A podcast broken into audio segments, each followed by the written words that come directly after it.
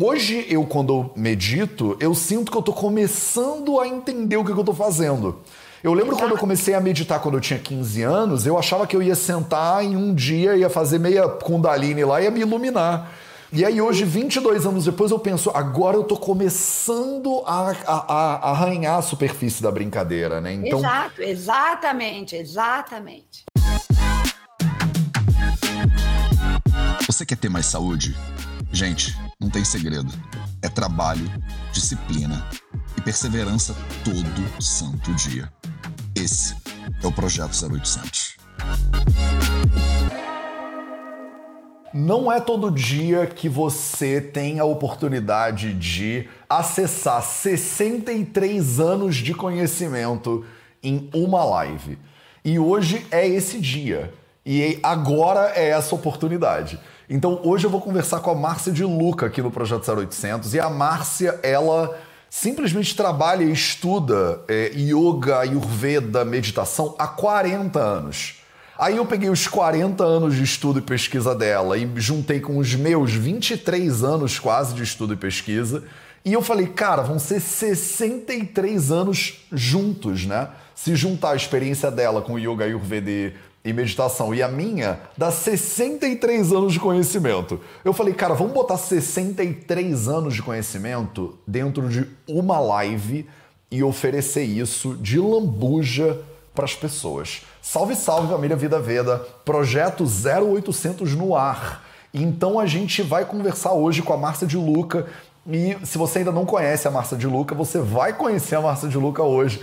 E a gente vai é, tentar se aprofundar aqui de maneira equilibrada, né? Dentro de yoga, meditação e Ayurveda. Se você é nova ou novo por aqui, já se inscreve nos canais, já deixa o seu like, já compartilha com todo mundo. Enquanto eu tô adicionando a Márcia, essa é a hora que você chama a galera que você conhece, enfim, né? Clica nesses botõezinhos de, de compartilhar. Essa live hoje vai ser tipo um caminhão de conhecimento para você. Então tô tentando adicionar aqui. Yoga Satya, também te amo, tamo junto. Um beijo para você. Aí, Márcia de Lucas, seja muito bem-vindo ao Projeto 0800. Tô te vendo, tô te vendo, tô te vendo. finalmente, finalmente. Olha. Olha, finalmente você com o seu casaquinho que você comprou em Berlim, aquele que você ama. No brechó, lindo, no brechó, no brechó, tá vendo? Lindo, tô achando lindo. Ô, Márcia, as pessoas fazem tanto bullying com esse meu casaco que você não tem noção. Então, por isso que eu tô elogiando, pra você ficar feliz. Maravilhoso. elogiando pra você ficar muito feliz. Pronto, já, já ganhei meu dia hoje. Márcia, como é que a gente não se conheceu antes se todo mundo que eu conheço você conhece? A gente pois é, Matheus, todo é mundo tão... que eu conheço, você conhece, todo mundo que eu conheço, conhece você, todo Sim. mundo fala assim, maravilhas de você, mas as coisas acontecem no momento certo. E só hoje... Shiva que sabe o tempo. Exatamente, só Shiva que sabe o tempo, e hoje foi o momento. Hoje Maravilhoso. Que lindo, e eu quero começar. Eu nem li a sua bio para as pessoas, porque eu queria muito ouvir um pouco da tua boca. Eu quero que as pessoas te conheçam da tua boca, né? Porque toda, cara, você apareceu para mim desde o início de tudo. Já me falaram negócio de yoga flow, negócio de yoga no, em São Paulo, negócio de ayurveda, é sempre a Márcia isso, porque a Márcia é aquilo. Eu sou muito amigo da Alessandra Araskovski, eu já vi Ah, que você eu sei, também conhece... ela foi para Índia com você na sua universidade, super feliz. Exato. Então assim, a gente tem tantas pessoas em comum, mas pode ser que tenham pessoas que estão aqui agora que ainda não te conhecem. Então, fala um pouquinho pouquinho, Márcia, para essas pessoas sobre essa tua trajetória. Quer dizer, na verdade, se você puder rebobinar 40 anos atrás, o que, que te levou a querer estudar yoga, ayurveda, meditação? Você começou por qual? E conta um pouquinho de por que, que você começou.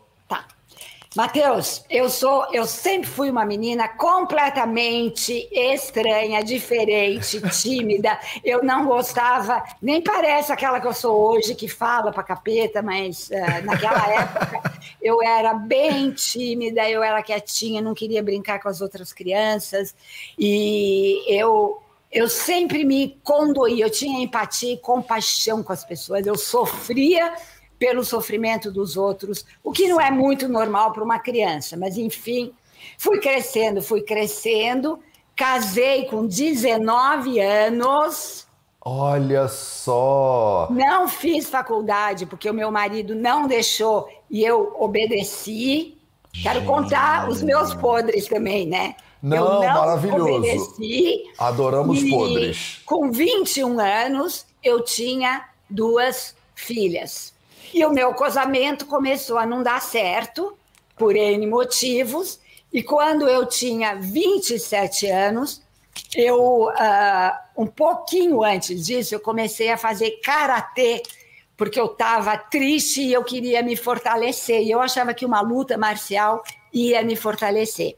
Que e me fortaleceu mesmo. Então, eu fiz durante muitos anos karatê. Uh, comecei a fazer karatê, mas eu acabei me separando do meu marido, porque realmente não dava mais. Uma separação difícil, e eu tinha dificuldade financeira naquele momento, porque a separação foi difícil, ele Sim. não me dava nada, então eu tinha que ir à luta sem ter uma profissão, porque eu não tinha feito faculdade, eu era dona de casa, eu era mãe, uh, até o momento em que a minha mãe me disse assim: você precisa fazer terapia para se fortalecer. Ah, e é uma coisa, antes a minha mãe e meu pai tinham dito para mim: se você casar com esse cara, uh, a gente não venha pedir ajuda, porque a gente não vai dar se não der certo. E eu não fui pedir ajuda, orgulhosa, eu não fui pedir ajuda. e graças a Deus que eu não fui pedir ajuda, porque senão eu não estaria onde eu estou aqui hoje. Então, Matheus, eu, eu uh, a minha mãe falava, vai fazer, uh, vai num psiquiatra para te ajudar. E aí eu falei, mãe, como que eu vou no psiquiatra para me ajudar se eu não tenho quase dinheiro para comer? Sim. E aí ela, ela falou, então vem fazer yoga, vem fazer yoga para se fortalecer. E eu, que ela fazia yoga naquela época, 40 anos atrás. E eu falei, mãe, ah, não. Aí eu pensei comigo, que coisa horrorosa fazer yoga, aquela coisa zen de mulher velha fazendo. Oh, eu não quero isso para mim. E porque antigamente era muito só uns velhinhos, né, que faziam exatamente, yoga. Não era exatamente. uma coisa legal para a juventude, não. né? E era outra coisa, era totalmente zen, era, era totalmente galera maconhada, aquelas coisas. Ou era gente velha ou era galera maconhada. Ah, bom, bom, aí eu fui fazer yoga, porque eu fiquei com pena dela que estava preocupada comigo, então eu fui fazer yoga. Fui fazer yoga e, logicamente, me apaixonei.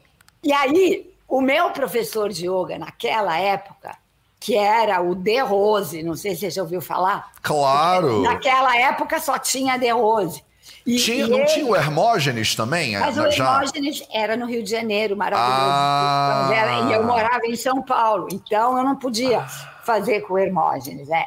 Eu fazia com o De Rose, que, aliás, toda a minha base filosófica de yoga eu, consegui, eu aprendi com o De Rose, que naquela época ele foi realmente uh, muito importante na minha evolução dentro do yoga. E eu me lembro Legal. que um dia eu estava descendo a escada, tinha uma escada de caracol, eu desço e na escada de caracol ele está lá embaixo e ele ficou me olhando descer a escada. E quando ele me olhava descer a escada, eu falei: Ixi, gente, será que eu estou com a roupa suja? Será que eu estou rasgada? Que será que ele está me olhando?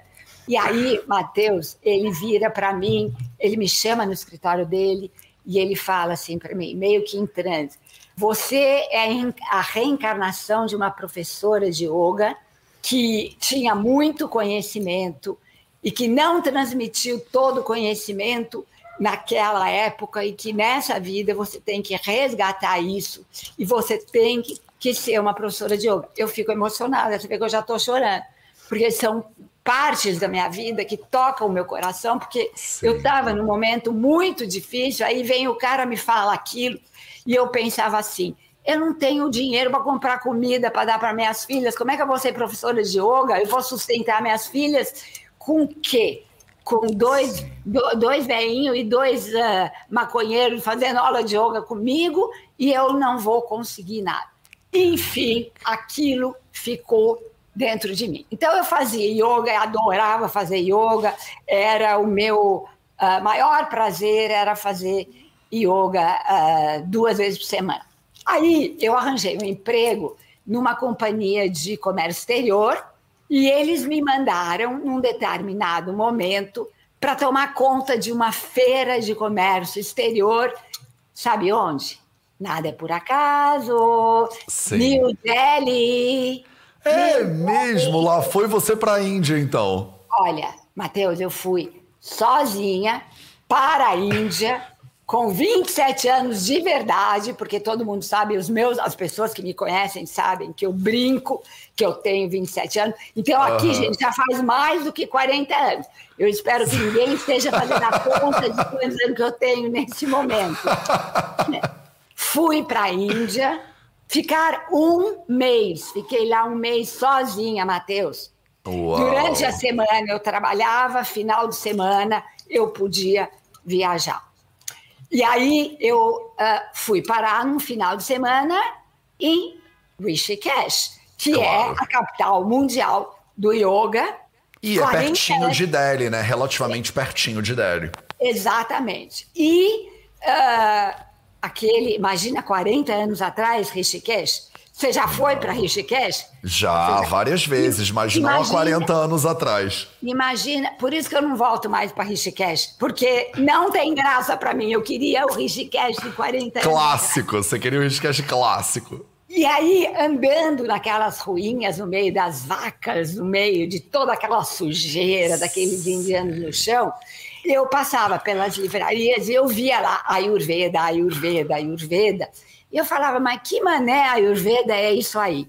Entrava para comprar os livros, eram todos em hindi, que eu não conseguia entender e não podia comprar. Até que um belo dia, acho que a minha vontade era tanto de conhecer a Ayurveda, que eu entrei numa livraria e eu vi os livros de um doutor que chamava Dr. Deepak Chopra, um indiano, mas em inglês. Sim. Sim. E aí que naquela época também nunca tinha ouvido falar do Dr. Deepak Chopra. Ele ainda Tem... não era tão pop assim, ele ainda não, não era... Ele não era, ele não era, ele não era amigo da Oprah, ele ainda não, não era o não, bambambam. Bam, não, não, exato. Aí eu comprei todos os livrinhos do Deepak Chopra e levei para o Brasil e devorei os livros. E quando, conforme eu li os livros, Mateus, eu pensava assim comigo: essa é a medicina do futuro essa é a medicina que vai curar não a doença da pessoa, mas a saúde da pessoa. É a medicina que vai dar ferramentas para as pessoas serem saudáveis. E Ayurveda e Yoga são ciências irmãs que caminham juntas há milênios para o benefício da humanidade. Não há separação entre yoga, meditação e Ayurveda. Lá na frente a gente vai ver isso, vai falar um pouquinho Sim, mais sobre legal, isso. Legal, legal. Então, eu devorei.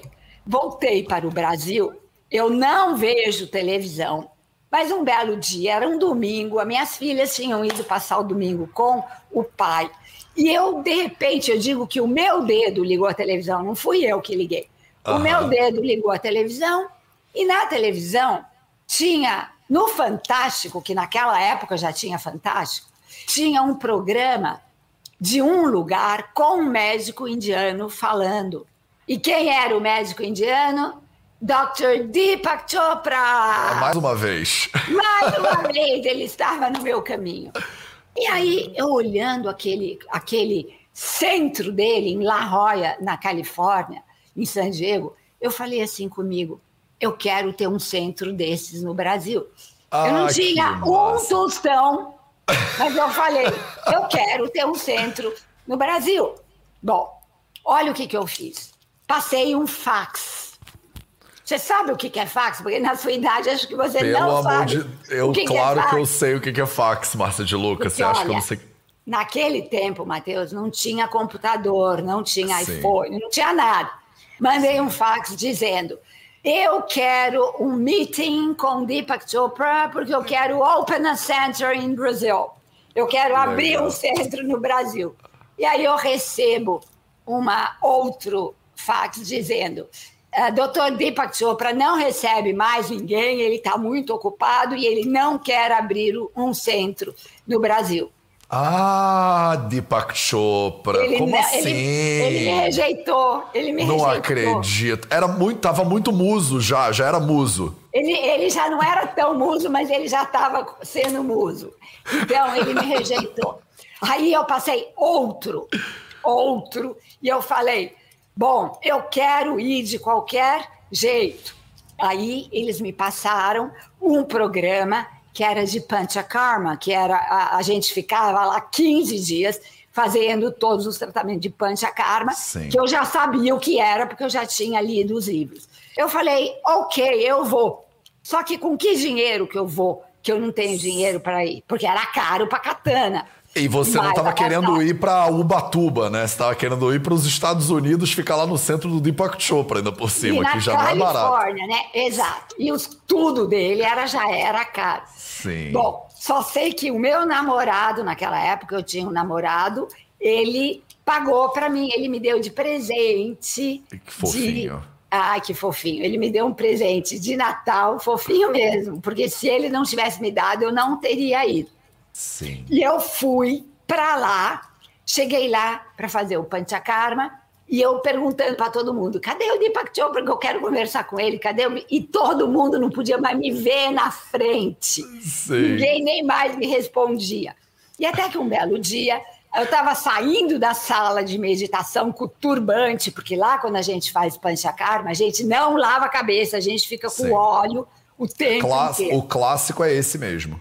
Então eu estava com o turbante na cabeça, descendo os degraus, e eu estava zen, assim, totalmente zen, porque eu tinha feito aquela Shirodhara maravilhosa, tinha ido para Nirvana, Shambhala, voltado. Aí eu estava descendo a escada, zen, e, e eu senti que tinha uma pessoa subindo. Uma pessoa subindo, eu descendo, a gente se encontra num certo ponto, e eu olho para essa pessoa, e adivinha quem era essa pessoa? Era o o Deepak Chopra. famoso Deepak Chopra. Aí, louca, né, brasileira, louca, que ele até começou a rir, eu falava, Is it really you? É você mesmo? Bom, nessas alturas... ele Você come- tietou o Deepak Chopra no meio da escada, Ele basicamente. começou a rir, dizendo: essa colega aí é doida. Doidaça. Aí ele vira e fala: Give me a hug. Ele pediu um abraço naquela época. Coitado, ele não sabia onde ele estava se metendo. Não tinha Covid, então. Não tinha máscara. Um abraço. Sim. E aí eu virei para ele e falei assim: I want to open a center in Brazil. Eu quero abrir um centro no Brasil. Ele virou e falou: Vem comigo. Vem comigo e me levou no escritório dele.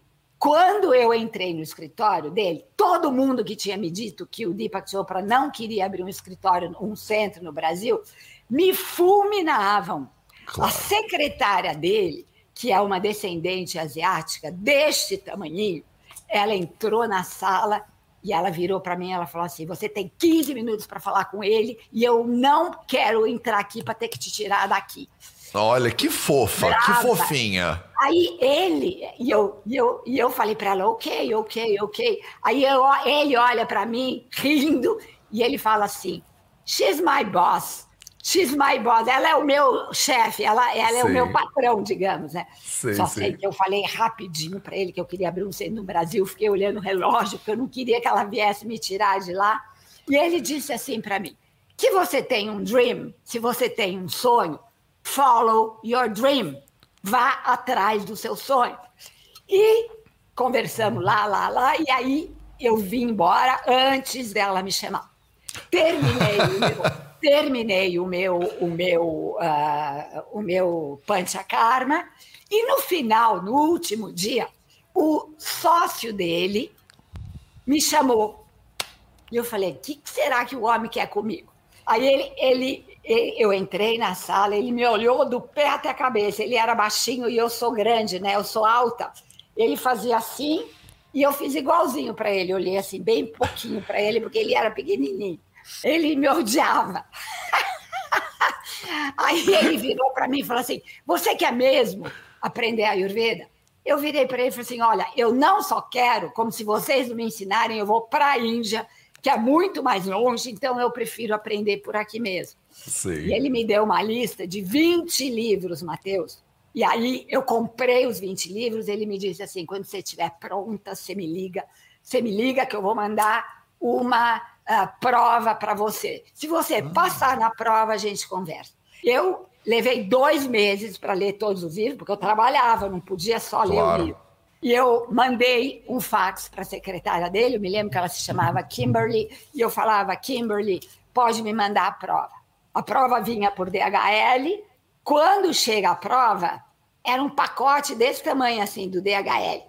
Tinha umas 500 páginas que eu tinha que responder em 24 horas, todas multiple choices, sabe aquela... Sei. Que, Múltipla super, escolha. É, super tricky, era muito. Ele, ele era cabeludo, porque tinham triques pra gente, truques pra gente errar. Sei. Pegadinhas, pegadinhas. Pegadinhas, é. Peguei, fiz o teste, pedi Ganesha, come here and remove the obstacles, tire os obstáculos do meu aprendizado aqui e manda ver. Mandei por DHL e, e nada de resposta. Dali um mês, a Kimberly me liga e fala: eles estão te convidando para vir para o congresso de Body and Mind Medicine que o Chopra vai dar. E aí você já pode ficar para o treinamento do Panchakarma. Então, eu fui, fiquei um mês fazendo o Body and Mind Medicine e o treinamento do Panchakarma. Quer dizer, eu aprendi a fazer a Bianga, Shirodara, todas as massagens. Sim. E, e aí eles me chamaram novamente, eles falaram: olha, nós temos essa, essa e essa formação, você tem que comprar a formação, uh, voltar para o Brasil, estudar, a gente manda o teste, se você passa no teste, você vem para a residência, que é como eles chamavam a residência. E Sim. eu fiquei três anos, Matheus, indo e vindo, porque eu não podia ficar lá direto, porque eu tinha filhas Sim. e eu tinha que trabalhar. Levei três anos me formando e depois eu comecei a querer mais tradição, porque o Deepak Chopra ele é mais ocidentalizado, porque ele quer atingir o público uh, do Ocidente e você sabe os perrengues que você passou na Índia, que nem todo mundo quer aprender com indiano, é mais fácil aprender Não. com indiano já americanizado.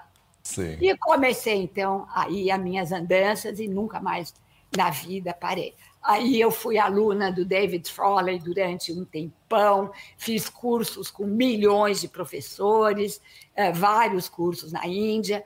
Eu já fui mais de 40 vezes para a Índia e levo grupos também, mas eu levo grupos, mas eu vou antes de estudo. Então eu fico uns dois meses por, mei, por ano na Índia, estudando e me aprofundando.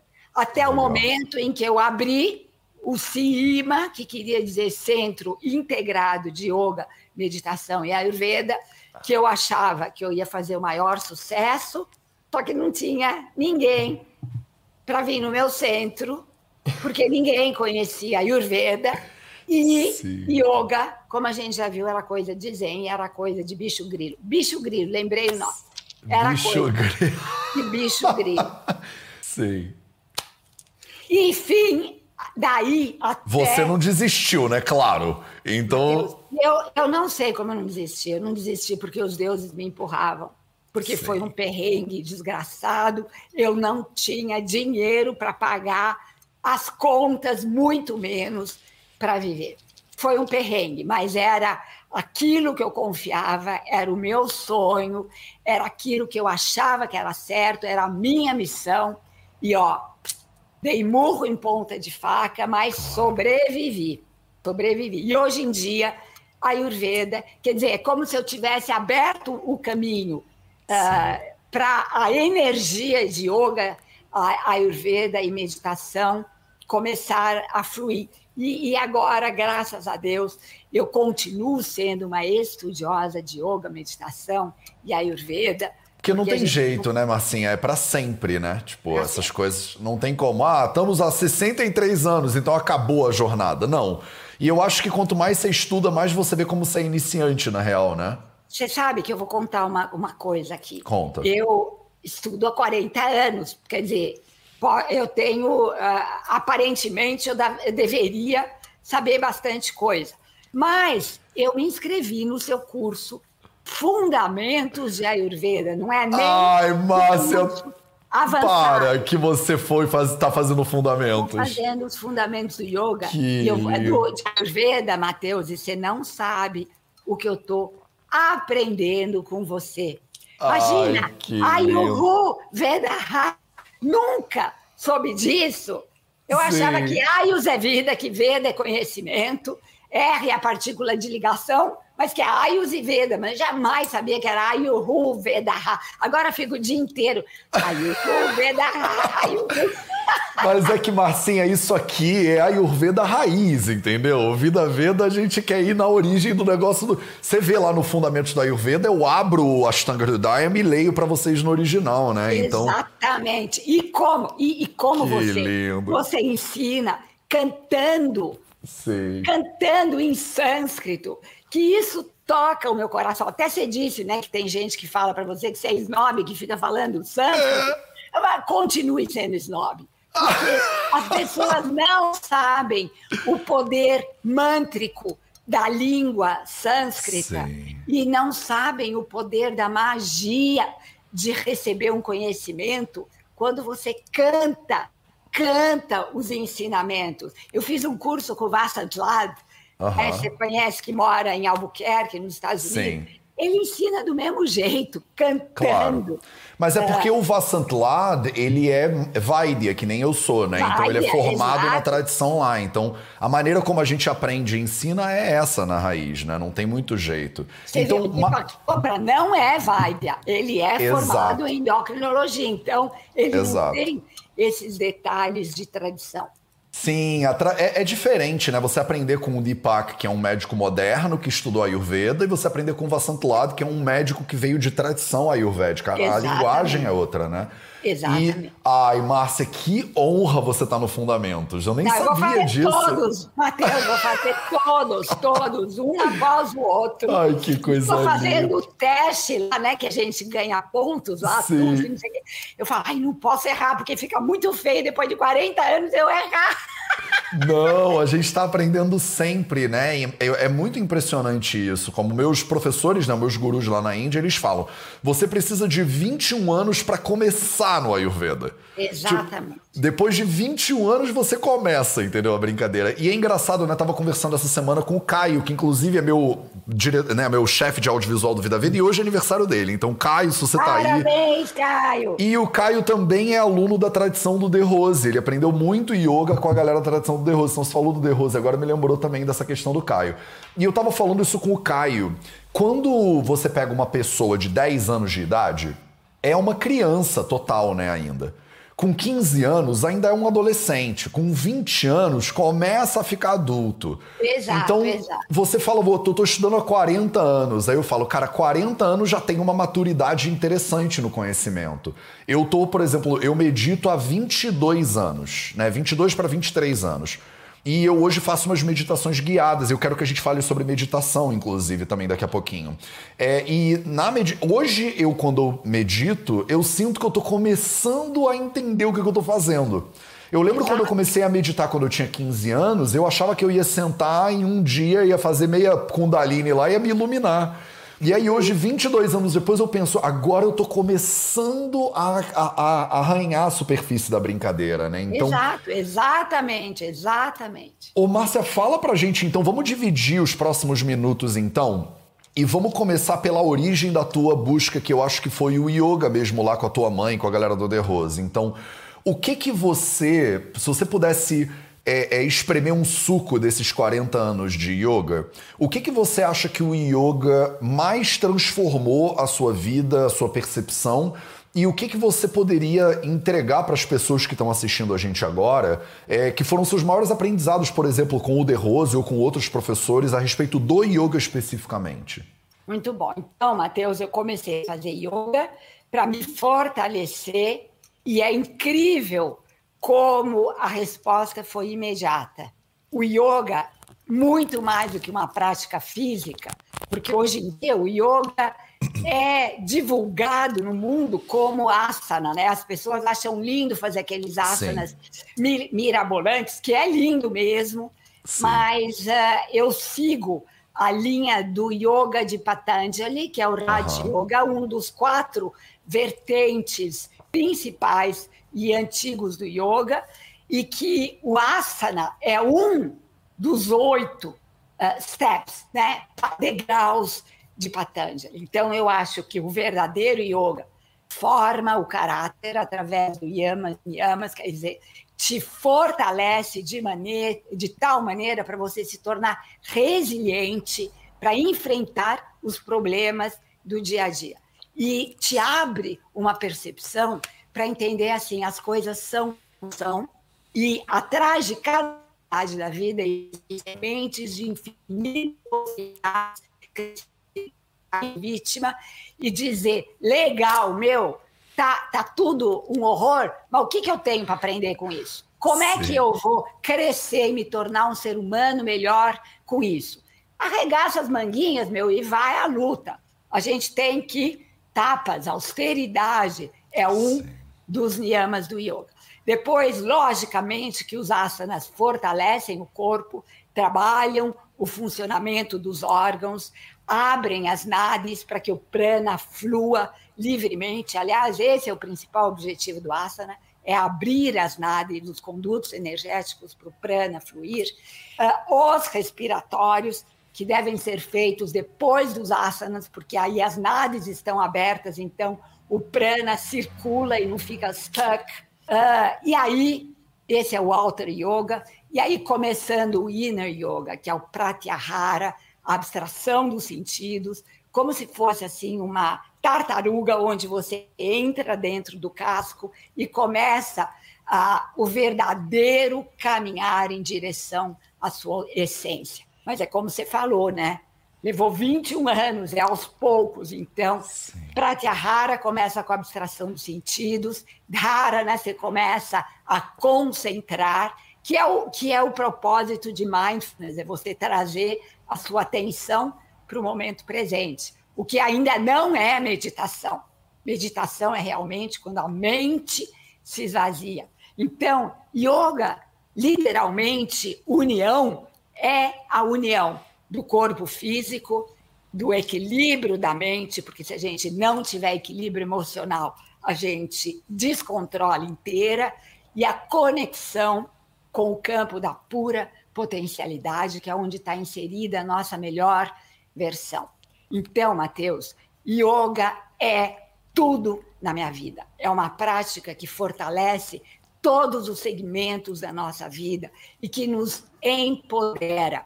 E, e eu adoro a definição de yoga do David Frawley. Você conhece o David Frawley, né? Que é uma Pessoalmente não, mas conheço. Ele é um dos nome. meus professores amados. E ele fala assim: yoga is about doing.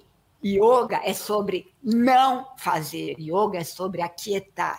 Yoga é a ciência da autorrealização e da regeneração do ser. Da mesma maneira que. Só isso, né? Só. Só, só. Então, não é asana, não é asana, é só isso que eu acabei de falar, que é tudo, né? Então, Sim. a Ayurveda é a ciência da autocura uh, e da cura. Um, yoga é a ciência da autorrealização e regeneração do ser através desses três segmentos. E meditação é a arte do aquietamento da mente que vai te levar para o campo da pura potencialidade. Então, a Ayurveda foca mais no corpo, logicamente que atinge o equilíbrio da mente também. Yoga também fortalece o corpo e cuida da mente através dos gunas, Raja, Sattva e Tamas, e, e, e aí a meditação é que abre o caminho. Então, eu acho que esse tripé, yoga, meditação e ayurveda, são inseparáveis. Um fortalece o outro. Mesmo porque nos primórdios, né, Mateus, todo professor de yoga tinha o yoga fundamentado no sistema médico de Ayurveda. E a Ayurveda uh, orientava todos os pacientes a fazer yoga, praticar yoga para ter saúde. Porque, voltando aqui, a Ayurveda é, para mim, que não sou médica, né? Eu, eu me lembro que uma vez eu falei para o Deepak Chopra, a minha maior frustração é que eu não sou médica, que eu queria ser médica. Mas não dava, porque eu tinha duas filhas, eu tinha que trabalhar, tinha que estudar. Sim. Aí ele virou e falou assim: o mundo está cheio de médicos de corpo, mas o mundo vai precisar no futuro de médicos de alma. E isso você poderá ser se você quiser. Ai, que bonitinho. eu acho realmente eu me sinto uma médica de alma. Quando eu falo e que eu consigo inspirar as pessoas, eu me emociono novamente, porque essa é a minha missão, é, é inspirar as pessoas. Não quero convencer, não quero obrigar, não quero nada, eu quero inspirar as pessoas a encontrarem a sua melhor versão, a paz e a felicidade que estão aqui dentro. E hoje eu sou especializada, que eu estudei muito, uma, uma, uma maneira de dar aula de yoga que eu denominei Ayur Yoga. Eu dou yoga para pita e para kafa. Eu fiz essa especialização ah. porque o yoga, como tudo em Ayurveda, você vive falando isso, né, Matheus? Yoga é individual. Quando as pessoas te perguntam Ninguém precisava perguntar, porque só a resposta é depende, depende, depende de cada pessoa. Então, yoga para vata não é igual para pita, não é igual para kapha. Então, é isso o que eu me especializei em Ayur Yoga. Que massa! E a Juliana, actress yogi, está perguntando: qual foi a maior lição que você aprendeu com o Deepak Chopra? Para a gente entrar no Ayurveda, então, aqui, eu quero falar sobre essa coisa da, me da medicina das almas. Mas qual você acha que foi a maior lição que você aprendeu, Marcinha? Com Olha, eu acho que uma frase dele que me impactou muito: toda doença é saudade do lar. Ai, que lindo. Toda doença é saudade do lar. E então uh, a gente tem que, para voltar para o lar, a gente tem que praticar yoga, ayurveda e meditação dizendo que a saída não é para fora, a saída é para dentro. E outra coisa que eu, uh, me, me toca muito é que ele diz assim: dentro dos nossos corações habitam inúmeros deuses e inúmeras deusas. Elas esperam por uma única chance, a de desabrochar, trazendo abundância, prosperidade em todos os sentidos da sua vida. Basta que você as reconheça. Eu sou apaixonada pelas divindades e por rituais. Eu adoro fazer ritual. Eu celebro casamento, batismo, boda. Eu celebro qualquer coisa porque eu tenho complexo de sacerdotisa. Ah, essa sacerdotisa dessas vidas passadas aí que você ainda está executando, não tem é, jeito. Exato, exato, exato. Mas você sabe que médico, né? A gente fala de doutor. É, a, a, quando a gente chama de doutor, a gente está falando da raiz da palavra docere, do latim, que significa em professor, né? E o Vaidya, a palavra Vaidya, que é o médico ayurvédico, a raiz dela é o Vid, que dá origem aos Vedas, que é conhecimento. conhecimento então, perfeito. essa a ideia do, do Vaidya, né, no caso, é que você não é médica moderna, Márcia, você é uma Vaidya, entendeu? Essa que é a parada. É, o, o ele é a pessoa que entende como ele é parte dessa linhagem de transmissão.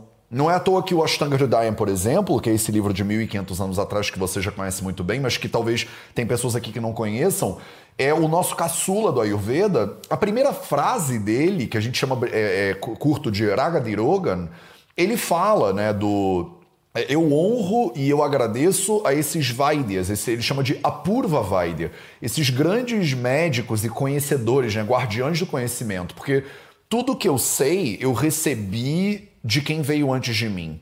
Do tipo, eu subo, eu boto, os, apoio os meus pés na, nas costas de gigantes que vieram isso, antes de mim. Isso, exato. Então o Vaidya, ele sabe qual é o lugar dele nesse mundo. Não, e não é um lugar de protagonismo, né? O Mateus não é a coisa mais importante do Ayurveda. O Mateus é só mais um elo nessa cadeia infinita de conhecimento. Então, você abriu um espaço para o Ayurveda, por exemplo, em língua portuguesa, que o Vida Veda só pode ser grato por tudo que você já fez, porque a gente continua expandindo esse conhecimento. É como se fosse uma, aquela corrida de bastão, que você vai passando o bastão, vai passando o bastão, vai passando o bastão, e eu tô passando o bastão para os meus alunos e alunas o tempo inteiro, e eles vão passar o bastão para os alunos e alunas e pacientes e tal e tal. E o vai dele é isso que você é, entendeu? Que é essa pessoa que aprende, muda e transmite, né? E ensina logo em seguida, porque não tem como você guardar aquilo para você, né? E, e, todas as tradições falam disso, tipo Buda. O cara se iluminou lá embaixo da árvore. Aí vem uma galera, né, depois que ele se iluminou, perguntar para ele. E o Buda podia ficar quieto, né? Ele podia falar: olha, já me iluminei, tipo, vou ficar aqui iluminado. Mas não adianta, o, o viver é servir. No momento Exatamente. que a pessoa ela aprendeu alguma coisa, como é que ela não vai ajudar uma pessoa que tá do lado dela, entendeu? E eu é, acho que você mestres... tem feito isso. Eu tenho, é. Eu tenho tentado. Quer dizer, tentado não, que tentar é um verbo horrível. Eu tenho feito, dentro do meu possível. E eu, dentro eu, das limitações, mas você tem feito, lógico. sim. E, e, e, e, os mestres indianos dizem né, que a gente só aprende realmente depois de compartilhar. Claro, claro. É, o, o conhecimento sólido, ele é compartilhado, não tem jeito.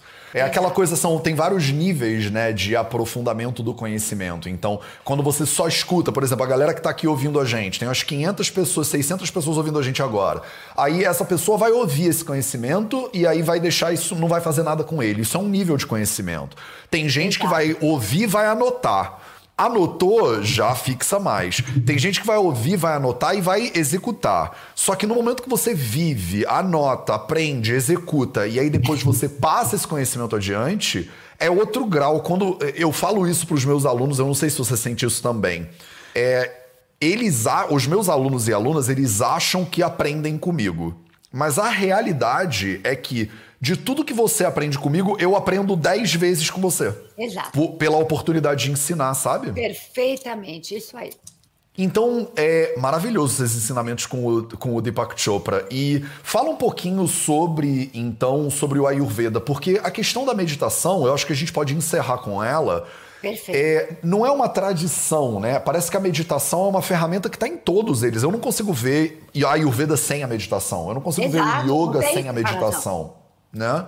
Então fala um pouquinho sobre o Ayurveda. O que, que você tem visto, Márcia, de mudança nesses últimos 40 anos, desde que você começou é, a, a engatinhar nesse caminho até o mundo de hoje? E como é que você vê o desenvolvimento desse conhecimento em língua portuguesa no Brasil especificamente? A minha pergunta também termina com isso aqui.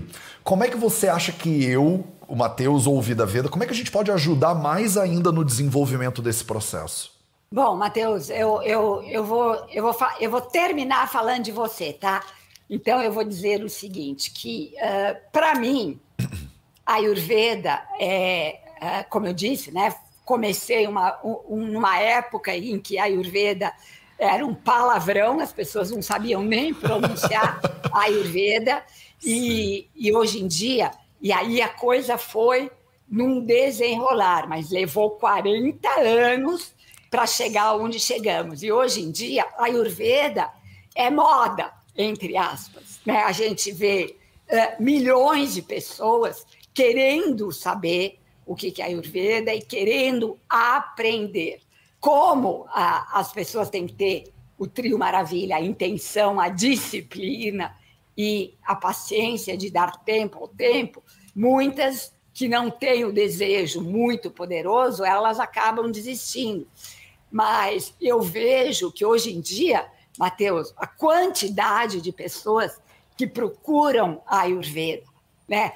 Todos os terapeutas ayurvédicos, todos os professores ayurvédicos estão com trabalho, estão com pessoas interessadas. Então, eu acho que está num crescendo, porque é o que tem que ser, porque a Ayurveda será a medicina do futuro, eu tenho certeza absoluta de tudo isso. Mesmo porque é uma medicina barata, tá? que serve para todo mundo, e é uma medicina que a gente tem que entender, como o meu caso, eu chamo o meu trabalho de filosofia de bem viver. Legal. Porque o que eu ensino é a filosofia de bem viver através de todos os hábitos diários que a gente pode colocar no nosso dia a dia. Como, por exemplo, limpar a língua de manhã, tomar água morna, água morna em jejum, fazer 12 ciclos de Surya Namaskar logo cedo, quando o sol está nascendo, uh, fazer a maior refeição na hora do almoço, uh, tomar pequenos goles de água morna, às vezes chazinho de gengibre para elevar a acne, jantar às seis e meia da tarde, uma sopinha leve e dormir antes das dez horas da noite, que já é o horário pita, então o metabolismo já começa a ficar acelerado, então a gente tem que dormir no horário cafa, a gente tem que levantar no horário vata antes do pôr do sol, do nascer do sol.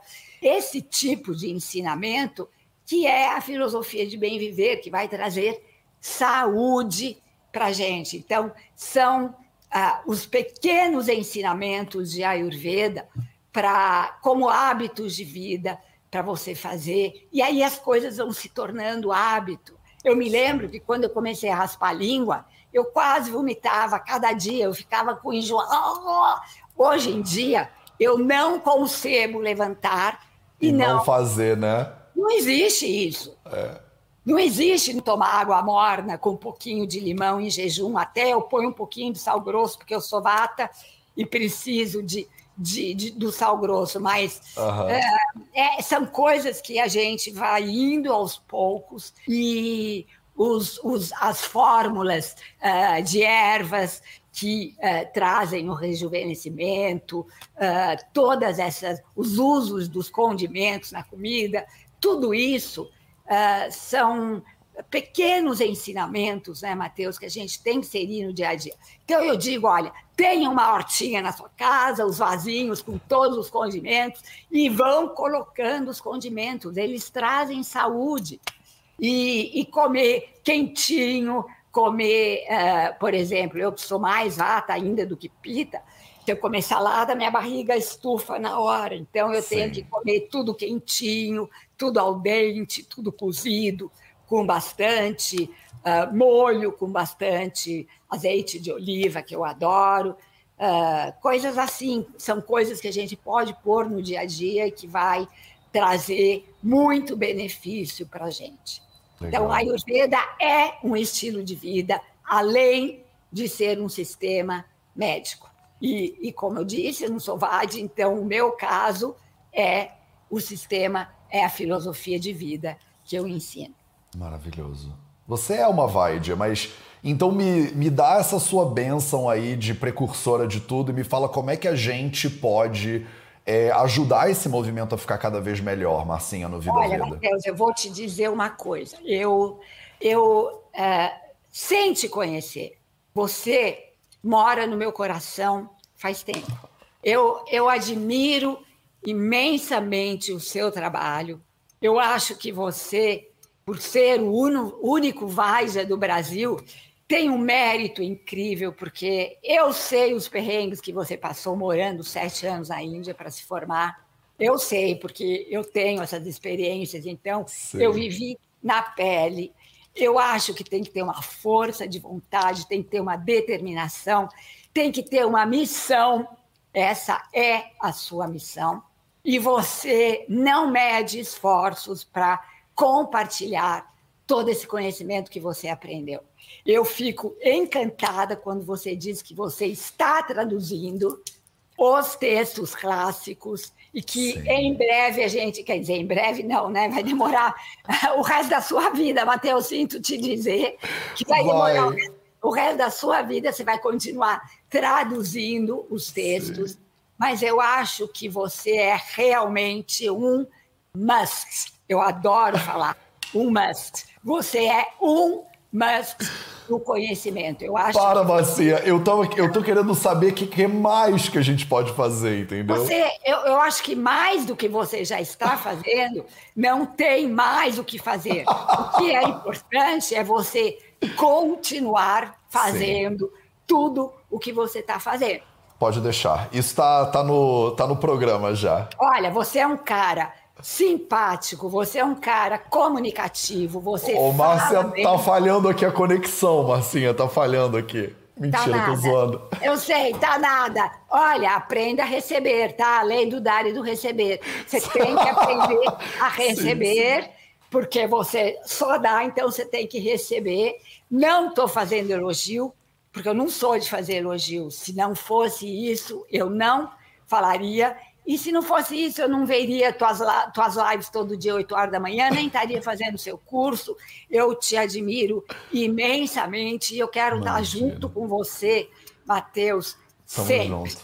aprendendo mais e o que você precisar, conte comigo, porque a nossa missão é a mesma. É transformar as pessoas para melhor dentro do conhecimento de yoga, meditação e ayurveda. Sem dúvida é, nenhuma. É isso, é isso. Maravilhoso, então vamos terminar com a meditação, porque eu faço todo dia meditação no Clubhouse, no Telegram, e eu fuxico lá o seu perfil também e vi que lá na tua bio tá falando 21 dias, não sei o que lá. Fala dessa coisa da meditação e aproveita e já fala sobre o que, que você tá oferecendo para as pessoas também, para a gente já encerrar essa live com chave de ouro, com foco nessa coisa da meditação, que eu acho que independente da pessoa querer fazer o asana, independente da pessoa querer saber Exato. o dosha, a meditação é o, é o must, né? Como você falou. Não tem como, né? É fugir. Must. É um must. A meditação é um must. E como uh, eu acho que quanto mais a gente medita, a gente vai de encontro à nossa melhor versão. E para mudarmos o mundo, a gente precisa aprofundar a nossa melhor versão. E quando houver uma massa crítica de pessoas meditando, e mudando, se autotransformando, o mundo lá fora será melhor também. Então, eu, desde que eu cheguei da Índia do ano passado, que eu cheguei em março da Índia, eu acho que eu peguei o último voo, eu, eu fiquei horrorizada de ver como essa pandemia desequilibrou as pessoas emocionalmente. Então, eu comecei a fazer jornadas de autocuidado. Então, eu fiz jornada de autocuidado físico e eu fiz uma jornada de autocuidado emocional. Que e massa. fiz 21 meditações, eh, uma para cada emoção. Então, não vou dizer ah. todas, mas tem, por exemplo, raiva, medo, ansiedade, que são as características de desequilíbrio de vata. Depois eu fiz uh, raiva, impaciência, que são os desequilíbrios de pita. Depois eu fiz desânimo, uh, letargia, que são os desequilíbrios de cafa, tristeza, melancolia. E eu termino com as emoções positivas: amor, empatia, compaixão. E, e são 21 meditações uh, que você pode fazer sempre, pode fazer todas, ou pode fazer especificamente aquela emoção que vai trazer um equilíbrio é, emocional importante para as pessoas, porque hoje em dia, além da saúde do corpo, as pessoas precisam trazer equilíbrio emocional para poder trazer equilíbrio, porque está muito difícil. Então, eu estou com essa. Uma, é uma promoção, um preço super baratinho para essas 21 meditações, e na sexta-feira às 17 horas, eu vou fazer um encontro ao vivo para explicar e aprofundar. Amanhã, isso então. Hoje é quinta ah, já, é, né? Hoje é quinta, amanhã. Exato. Amanhã, sexta, dia 30 de abril, então. então que é horas é, só... é e, e, como é que é? Fala um é pouquinho. Às, é às 17 horas, uh, mas as pessoas podem entrar no meu perfil, que é Márcia Insta, né? underline né? de, ah, no Insta, é Márcia underline de underline Luca e, e se inscreverem para poder adquirir as 21 meditações Legal. e é, participar da aula e, e, vai ter o bônus, eles vão receber workshop de, de cuidado emocional, mais três lives falando sobre Vata, Pita e Kapha, para as ah. pessoas saberem qual é o desequilíbrio de cada dosha e qual emoção ah. trabalhar para se equilibrar. Gente, que coisa linda. Bom, não sei nem. Eu não. Você falou baratinho, mas isso para mim não tem preço nenhum, na real. E você ainda dá bônus, ainda dá aula de. É, mais... Exato. Exato. Gente do céu. Então, galera que tá no Instagram, aqui em cima, se você clicar, você encontra o arroba Márcia de Luca, só que é Márcia underline D underline Luca. É, aqui no YouTube e no Facebook, vocês veem o arroba Márcia underline D underline Luca. Se vocês jogarem Márcia de Luca no Instagram e vocês não acharem, é porque você tá escrevendo alguma coisa errada, porque acho que só tem uma Márcia de Luca e é essa que tá aqui agora. então, cara, Márcia, obrigado. Eu acho que 60 minutos não vai ser suficiente. A gente pode fazer 10 lives seguidas e eu tenho certeza que a gente vai fazer mais conteúdo junto, porque tem, é como você falou muito bem, assim, o nosso trabalho tem uma sinergia muito grande. É uma honra para mim poder eu, eu tô com cãibra agora aqui na boca, de tanto que eu ri e sorri durante essa live, e você teve. E você conseguiu me deixar sem graça, que é uma coisa que não é comum, assim. Eu, eu não lembro a última vez que eu fiquei vermelho e sem graça. Então, obrigado por me explorar minha zona de ah, conforto. Ô, Matheus, peraí, eu esqueci Fala. de falar uma coisa. Fala. Além de ser tudo isso que eu te falei, você é um gato. Ah. Então, é... Gente, vou de... vamos ter que desligar agora, acho que tá bom. Pô, Márcia, eu tô falando que você me deixa sem graça, você vai me deixar mais sem graça, então. Matheus, Matheus, somos um, Matheus. Nós dois somos um. Então, eu Sim. posso. Olha, eu tenho uma filha de 48 anos, então você, para mim, é quase um neto. Então, Ai, eu posso brincar, eu posso Pode. brincar com, com você da maneira que eu quiser. E eu faço de coração e Ô, Marcinha, mas como que você tem uma filha de 47 se você tem 28? Essa matemática é não tá fechando. 27. É eu tive filho antes de nascer. Eu fui pra Índia ah. antes de nascer. Eu falei pra você que eu, que eu era uma menina diferente. Você sabe que eu tô com dificuldade de entender essa matemática. A gente falou 40 anos, mas com 27 não tá fechando. Mas enfim, a gente deixa essa matemática cósmica não, aí para as pessoas. Já é mais do que 40 anos, viu? É mais do que 40 anos. Ó, oh, eu vou te falar uma coisa, Matheus.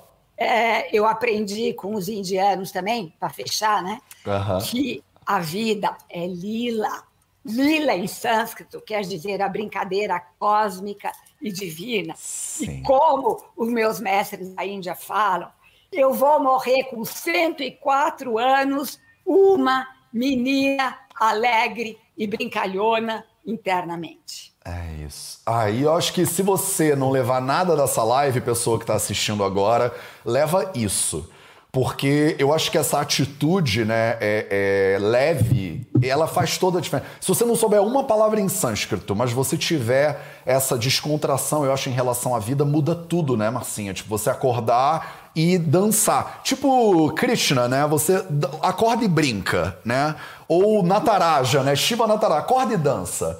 E aí então, a vida é isso. Krishna é a representação de, típica de Lila. Sim. Porque uh, Shiva, ele faz a dança cósmica do universo, Shiva Nataraja, mas ele destrói.